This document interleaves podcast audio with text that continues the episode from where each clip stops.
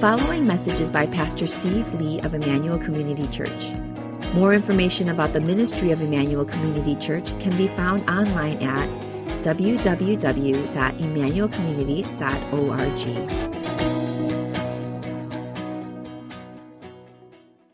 I really want to thank the pastors and uh, even our elder, A.B. Matthew, for um, launching us into this whole sort of mini series on the Lord's Prayer that we've been doing as a sort of a subset under this broader series on the Sermon on the Mount. And so today I'm going to close out that little mini series with the last request that's found in the Lord's Prayer. Uh, but before I do, I, I want to share a few thoughts on the prayer as a whole, since I didn't really get a chance to introduce it at the beginning of it. So I was in fifth grade when I first learned about these things called um, Tibetan prayer wheels. I don't know if you're familiar with it, uh, but basically, what they are, there's these, these rods, these, these dowels, and around them are wrapped with like tissue thin paper over and over again, hundreds of times. Uh, this paper on which is inscribed, um, sometimes uh, hundreds of thousands of prayers, and mantras. And then after it's wrapped, they seal it with a metal cylinder to protect them. And the belief of these Tibetan Buddhists is that by turning these wheels, you basically gain the same merit. You know, you sort of cleanse your karma as if you had uttered these prayers verbally with your own lips. And this concept blew my mind as a little kid. And I remember thinking when I was watching this on TV, um, why don't Christians have these wheels? because it was just mind blowing the thought that I can just spin this wheel. And in a matter of a few minutes of spinning that wheel, I will have gained the same credit of hours and hours and hours of prayer meetings. Um, but it's funny because that kind of mindset of prayer is exactly what Jesus addresses before he teaches his disciples this Lord's Prayer. Because right before the Lord's Prayer, we find these words in verses 7 to 8 of Matthew 6. And when you pray, do not keep on babbling like pagans, for they think that they will be heard because of their many words. Do not be like them, for your Father knows what you need before you ask him. That specific word that Jesus used, that's translated here as babbling, has this connotation of mindless repetition. You, you don't even really mean what you say. You may not even fully understand what you say, but in this pagan tradition, the whole key is just the quantity. You pray and you pray and you pray and you log in the hours to show your commitment to God and your desperation for the things that you're asking in essence, that view of prayer is prayer as manipulation. It's using our prayer to try to get God to do what we want Him to do for us. And there's sort of this implied message that God is resistant to that. And so through our prayers, we sort of grease those wheels and convince Him to do the things we want Him to do for us. And Jesus undercuts all of that and says that is such a wrong perspective on prayer. Instead, Jesus says, when you approach God in prayer, approach Him as a loving Father who knows everything that you need before you even utter a single word. And so, what's so remarkable about this Lord's Prayer is its brevity. It is so short. And says, you don't have to feel like you have to fill out the time to try to convince God how serious you are about the things that you're asking. God is already on your side. He already desires to bless you and help you in your time of need. We don't enter into prayer with the mindset of trying to convince God of the things that we want. Please, God, give that to me. Instead, Jesus frames prayer as an invitation to enter into an intimate relationship with a God who already is for us. Instead, through the Lord's Prayer, Jesus is inviting us to align our requests with the things that matter most to God. And that raises the question what does it mean to join God in what He wants to do in our life and in our world? Maybe I could explain it like this. When I was a medical student, I remember rotating through surgery. And as a medical student, they don't let you do anything significant. They're not going to let you cut, you know, on a patient. It takes years of training before you can really actually pick up that scalpel and start making your first incision on a patient. So they have to figure out something for you to do. And so typically what they tell medical students to do is to hold things. And so we used to joke around among ourselves that we were just you know, glorified retractor holders as medical students. You're just holding this, this metal bar, trying to keep the wound open so that the surgeon can work. But even that simple job proved to be a lot harder than you realize. Because as much as you're holding it, the thing is constantly changing. The situation is changing. The surgeon needs to get to different parts of the body, access different organs. And so you have to keep adjusting to what the surgeon is doing. And so as a medical student, you end up getting yelled at a lot. The, the surgeon is always like, What are you doing? Get your hand out of there. I can't see. Stop moving. and four hours into the surgery, your fingers are falling asleep, and you're just, you, you just want to die. You want to get out of that so bad. And you realize you're not helping the situation very much. In fact, you're hindering it because you just don't know what you're doing. And I, I think that's a helpful way, actually, to think about what it means to grow into a prayer life. Because when we're immature, our prayers just basically sound like laundry lists of everything we want God to do on our behalf. And by what does that mean to actually teach someone to pray? What Jesus is saying is too much of your prayers are talking at God. We are praying at God. And what you really have to do is learn how to pray with God understanding what His heart is for you, what His desire is for this world, what His agenda is, the things that He is trying to accomplish in our world, and then to align our prayers along those priorities that are in the heart of God. Jesus gives us the Lord's Prayer to teach us how we can participate in what God wants to do in our life, in our world, through prayer, so that we are praying with Him and not at Him. In this sense, the Lord's Prayer serves as a model prayer that can teach us more generally how we ought to pray. But I also believe that Jesus intended this prayer to be recited by his disciples as well. Look at the account of the Lord's Prayer in Luke's Gospel, in Luke chapter 11, verse 1 to 2. One day Jesus was praying in a certain place. When he finished, one of his disciples said to him, Lord, teach us to pray, just as John taught his disciples.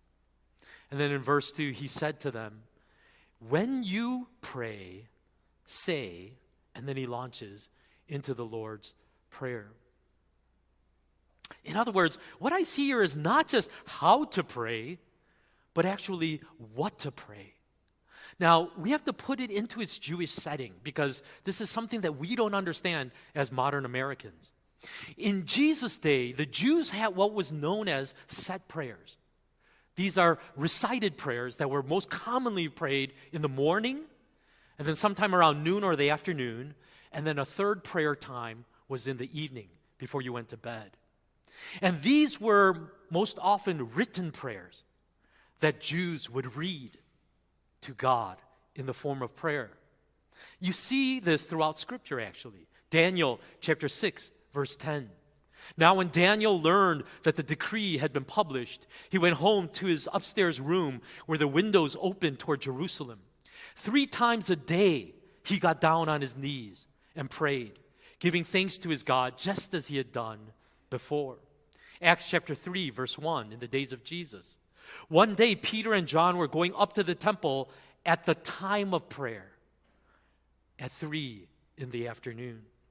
And so there were these set times when the Jews were expected to pray to God. And they would read these prayers from the rabbis written by them. And what Jesus says is, in essence, I think, in those set times of prayer, instead of reading from the rabbinical prayers here, pray this prayer that I am going to give to you. And even today, Jews and Muslims, and even some Christian traditions have continued this practice of set prayers. And it's just something that we, as modern evangelicals, have sort of abandoned. We instead really push this idea that, oh, if you write a prayer, then that seems so wooden, that seems so stiff and formal. Like prayer should come from the heart, everything should be spontaneous, right? I think there's a certain truth to that, that there are times to just pray and let everything flow from our heart. But here's the problem is when the, only prayers you ever pray just come from whatever's top of mind, whatever you want to tell God, I don't think those prayers have as much power to form us, to disciple us into growth in prayer. And that's what the set written prayers have the power to do. When we practice them day in and day out, they begin to reshape our understanding of prayer, of what are the very things that I'm asking of God when I come to Him in prayer, not what are the top 10 things that are bothering me right now and I'm asking God to fix.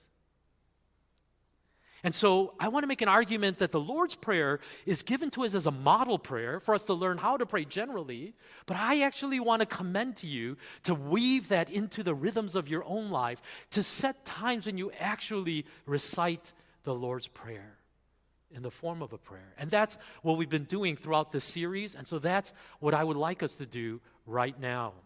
Let's, let's read in an expression of prayer to God this Lord's Prayer in Matthew 6, 9 through 13. Read with me, will you? Our Father in heaven, hallowed be your name. Your kingdom come, your will be done on earth as it is in heaven.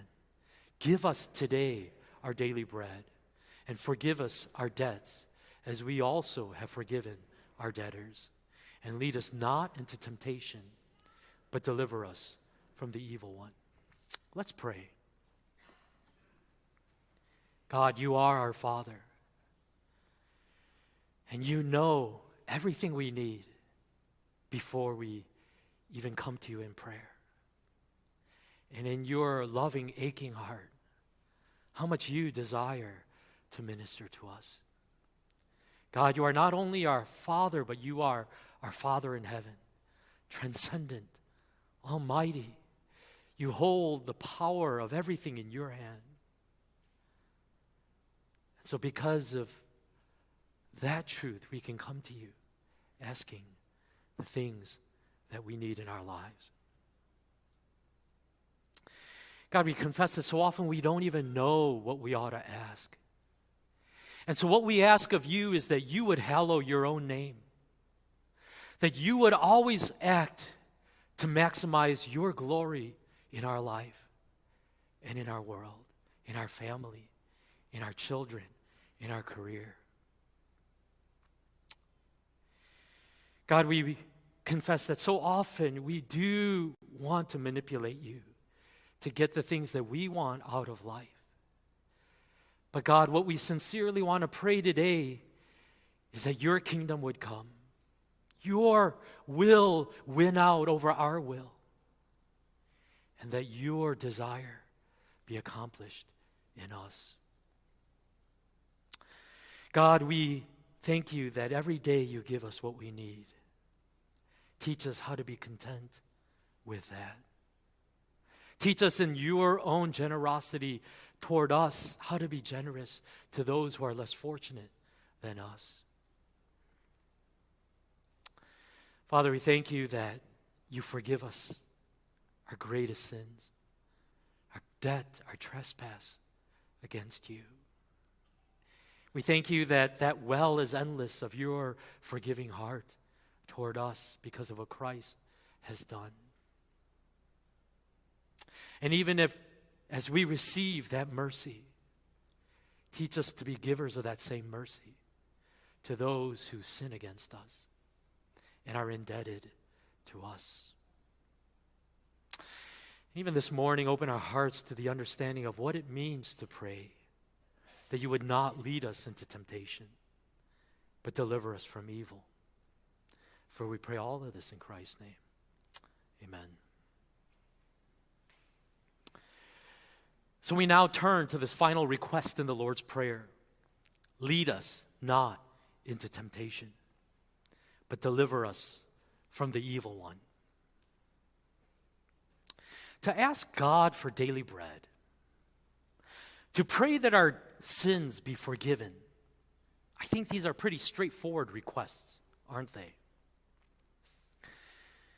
But to ask God to not lead us into temptation, I think we have to acknowledge is a confusing request.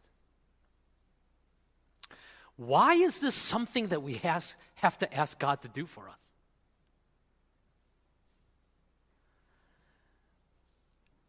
In other words, shouldn't that be a given that God is not going to lead us into temptation? I mean, does it mean that if we don't ask this of God, that He is actually going to try to tempt us and make us fall? It's confusing, isn't it? What exactly are we asking of God when we say, Lead us not into temptation, but deliver us from the evil one? To understand what's going on here, we have to look more closely at the key word in this request. And it's that word temptation. In Greek, it is the word peirasmos. Okay? And that word peirasmos can be translated as it is in this prayer as temptation. In other words, this is a situation that we are faced in life that pulls us to sin. Often could be prompted by evil forces wanting our faith to fail, and to make us turn against God.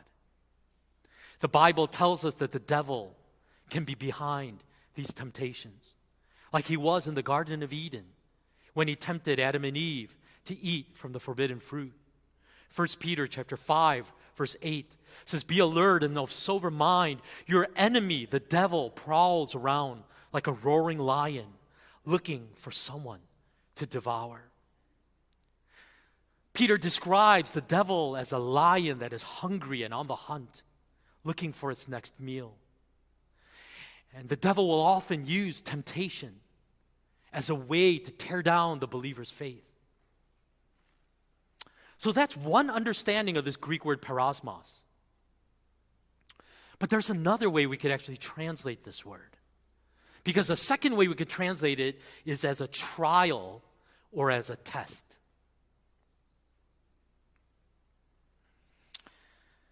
Throughout the Bible, what we're also told is that God Himself uses tests and trials to reveal what is in our hearts. And again, that's found throughout the witness of Scripture. Job chapter 23, verse 8 to 10. But if I go to the east, he is not there. If I go to the west, I do not find him. When he is at work in the north, I do not see him. When he turns to the south, I catch no glimpse of him. But he knows the way that I take. When he has tested me, I will come forth as gold. So, as Job is going through this trial of his life, he recognized that he was being tested by God himself. Deuteronomy chapter 8, verse 2 through 3, from the lips of God. Remember how the Lord your God led you all the way in the wilderness these 40 years to humble and test you in order to know what was in your heart, whether or not you would keep his commands. He humbled you, causing you to hunger and then feeding you with manna, which neither you nor your ancestors had known, to teach you that man does not live on bread alone, but on every word that comes from the mouth of God. God was telling the Israelites, I did all of this to you in the wilderness to test you. To test you. Now, here's the thing it's easy to understand why the devil would want to tempt us. But the more confusing thing is, why does God test us? What's the point of a test? Well, both of these passages that we actually looked at show us what the purpose of God's testing is, and it is to grow our faith. In other words, trials and tests give us an opportunity to demonstrate what really matters to us. And the choices we make in these moments will either weaken or strengthen our faith. In other words, they become the proving ground on which either we fall or we stand. Our faith is diminished or it is purified and it is strengthened. That's why God allows trials and tests to come into our life. They are vital tools of His to grow His people.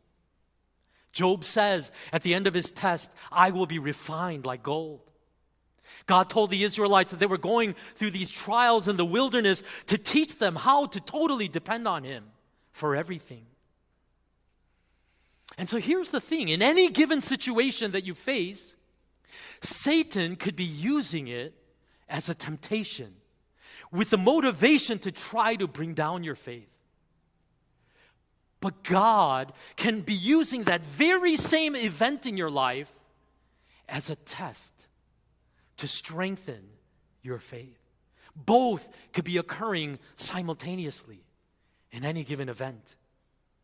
And we see that throughout Scripture, don't we? In the garden, God gave the test not to eat the forbidden fruit as a way to teach Adam and Eve how to put their trust in Him and His Word alone. And yet the devil used that to tempt them to rebel against God.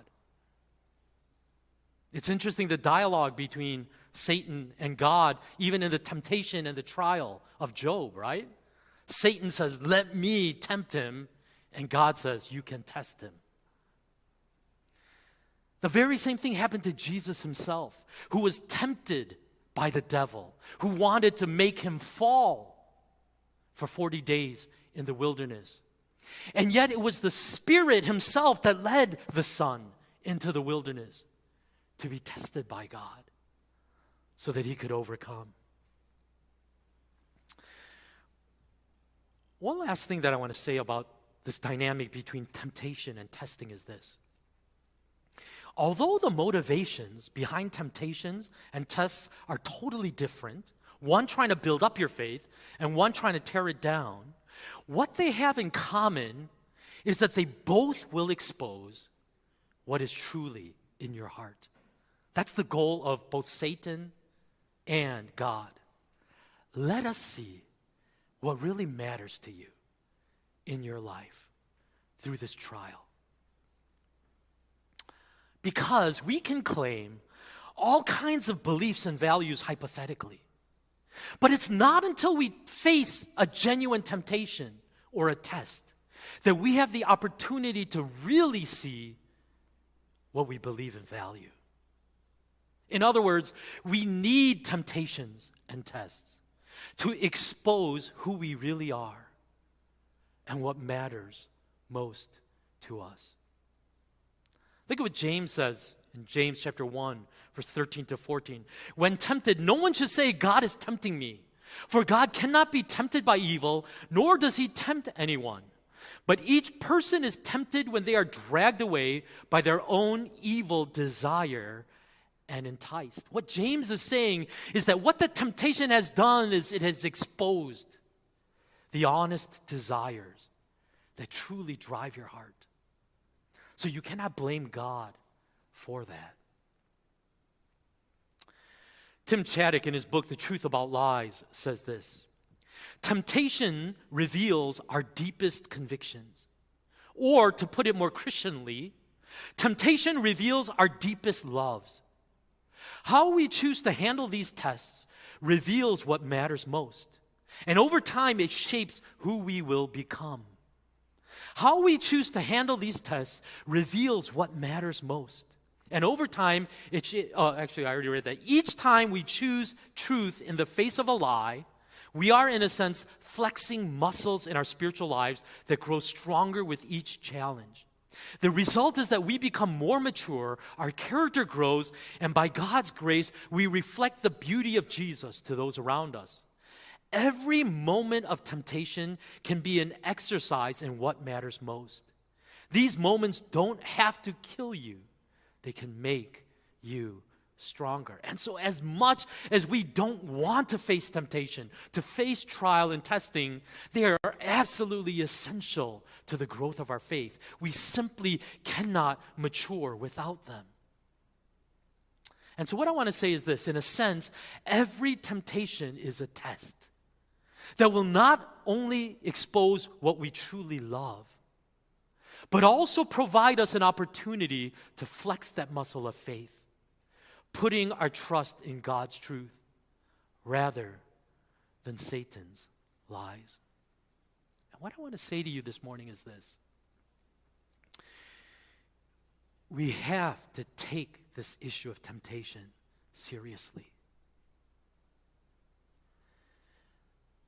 Because what I would argue is if you read the story of the Bible from the Old Testament to New, what you will discover is that in almost every pivotal moment in history, a person was faced with a temptation and either overcame or fell to it.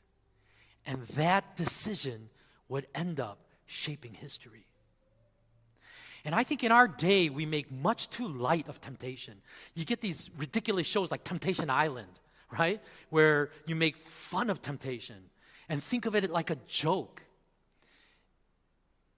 And what the Bible says is temptation is serious business. It causes the rise and the fall of people and nations. History, the course of history, is charted by the choices made in the face of temptation and how you handle temptation in your life. The Garden of Eden and the forbidden fruit. Abraham called to sacrifice his son Isaac. The Israelites tested in the wilderness. Jesus tested and tempted in the wilderness by the devil. Much of the history of our world has hung on the balance of a person facing a temptation in their life. In April 2014, the Korean ferry boat MV Sewol sank in the Yellow Sea when a crew member made the tragic error of turning the boat too sharply. And when he did that, the ship listed severely and began to take on water. And worried that people moving around on the boat could cause further problems, the captain ordered all the passengers to lock themselves in their cabins and to not leave no matter what. Even as it began to be reported to the crew that the lower cabins were beginning to compromise and water was flooding into them. Some defied the order of the captain and escaped their cabins and jumped into the surface of the water to be rescued later by fisher boats. But most of them tragically did not. And on that day, 304 passengers drowned in their cabins, 250 of which were high school students who were on a field trip.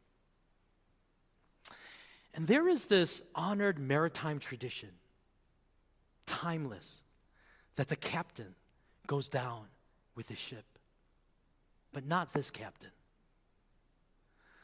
As the passengers' cabins were flooding, and people were dying. The captain of this ship evacuated himself as soon as the Korean Coast Guard arrived. And as soon as he was rescued, he was placed in handcuffs and arrested and put in jail and later faced trial for the horrendous way that he dealt with this situation. And here's the thing I think all of us hope and pray to God that none of us have to face a moment like this in our life. Like this captain had to deal with. These great life defining tests don't come often in life. But what I would actually argue is they're almost unavoidable for every one of us. It might not be this epic as taking the death of hundreds of people. But I don't think we can escape life not having to face some decisions in our life that are going to fundamentally alter the course of our life. And that seems almost too weighty for a person to bear, doesn't it? How in the world is a person supposed to prepare for a life decision like that? I think one way that we can answer it is by looking at the life of King David, who of everyone in Israel was ready for that moment, for that test when Goliath challenged the people of God and said, Who will take me on? And the question was raised why, of all people, was this little boy the only one willing to respond to that call and answer that test? And David himself gave the answer. He said, I am ready for this moment because this is what my life has been building up to every day when I was a shepherd boy tending my father's sheep. And when a lion or a bear came, I put my trust in God. And I overcame every adversity. And I know who my God is, who walks with me. And so this giant is nothing. Bring him on, and I'll take him. I think what David was, in essence, teaching us is this it is through the much smaller daily tests and temptations that we will be confronted with in life that will prepare us for the biggest tests and temptations that we will face in our lives. Tim Chaddick again writes this Defining moments never stand alone. Yes, they make the headlines, provide plenty of conversation pieces, and serve as inspiring stories or cautionary tales. But defining moments are always preceded by countless others. The big decisions we must make in public, in the spotlight, are influenced by the daily character shaping choices made in private. Every day, whether you recognize it or not, you are faced with a litany of temptations and tests in your life. The problem is, most of the time, we don't even identify them as temptations or tests. And God is saying, How will you react? How will you respond? Because every one of those choices is forming the person that you are becoming. This was a tough weekend for me because I actually had to prep two sermons this week. I actually preached at our Savior Church right before the service for their mission weekend. And then I preached right now. And here's the thing the latest Call of Duty game dropped on Friday. And I had pre ordered it and forgotten I had pre ordered it. And this Amazon package came. And I opened it and I was like, oh, shoot.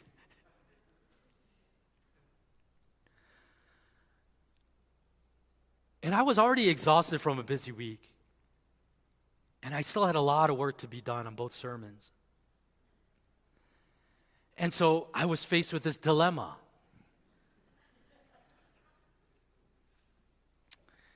I mean, I can laugh about it now because I went through it. But on Friday, it was killing me. Here's the thing. In this past year, um, two of my friends who are pastors actually were kicked out of their church because they got caught plagiarizing sermons. Um, it's very tragic, you know. Um, but here's the other thing. When I found out that they got caught plagiarizing, and this wasn't a single incident, but it was repeated episodes of plagiarizing, Um, I remember thinking this I would never do that. I would never do that. It's beneath me. Um,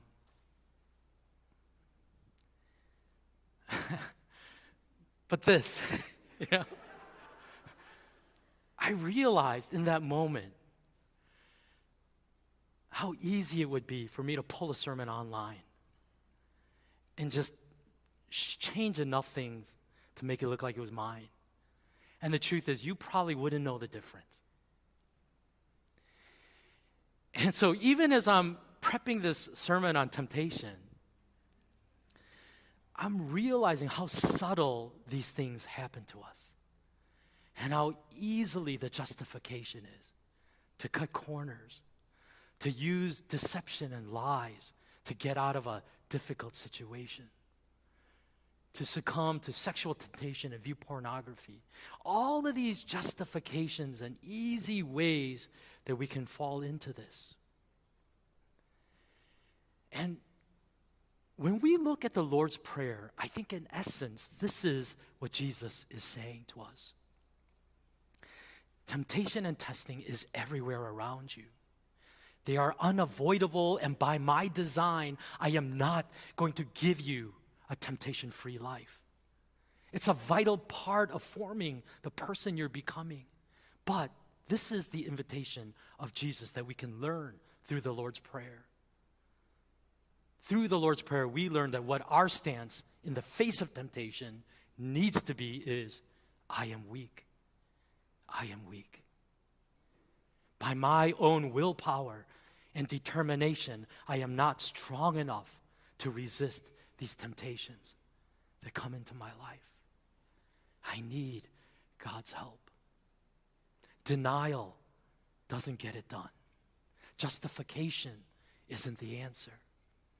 It is, I am weak. And so, God, when I face these trials, when I face these times of testing and temptation, be my strength.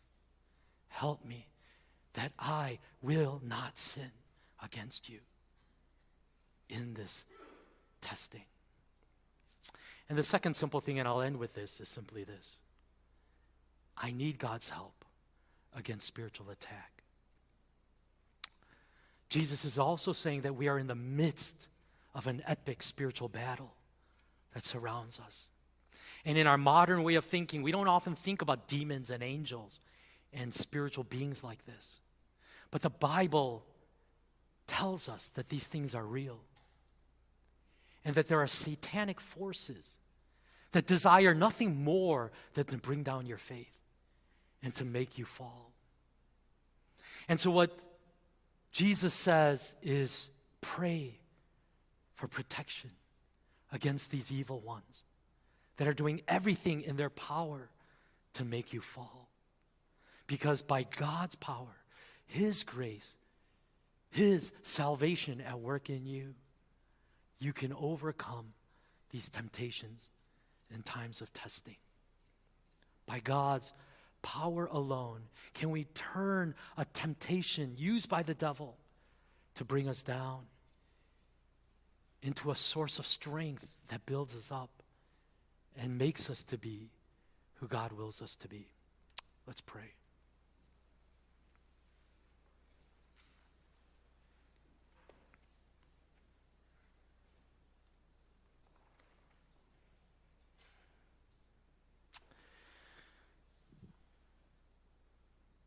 What are the temptations and tests and trials that you are faced with in this moment of your life?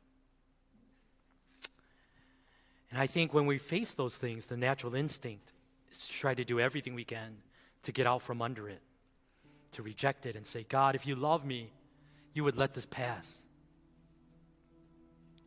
And yet, God, in His love as our Heavenly Father, says, as painful as it is for me to watch you to go through that test, this is a necessary thing to grow you into the image of my Son.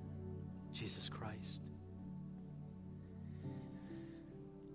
We cannot win this battle against temptation by sheer willpower and strength. What we need is the humility to seek the help of God. Say, God, it feels like the easiest thing to do is just give in to this. It feels like it would just relieve all the pressure. And there's so many shortcuts to bypass what God wants from us. But to live a life of integrity, a life that honors God, to live in the ethics of the kingdom, requires that we fight this good fight against temptation. And the promise of God is that He will not allow any temptation to come that is so great that you cannot overcome it with His enablement, His strength, His power. Maybe for many of you, you feel like failures because you realize you do succumb more often than not to the temptations you face in life. And I want to say that there's forgiveness of God even in that failure.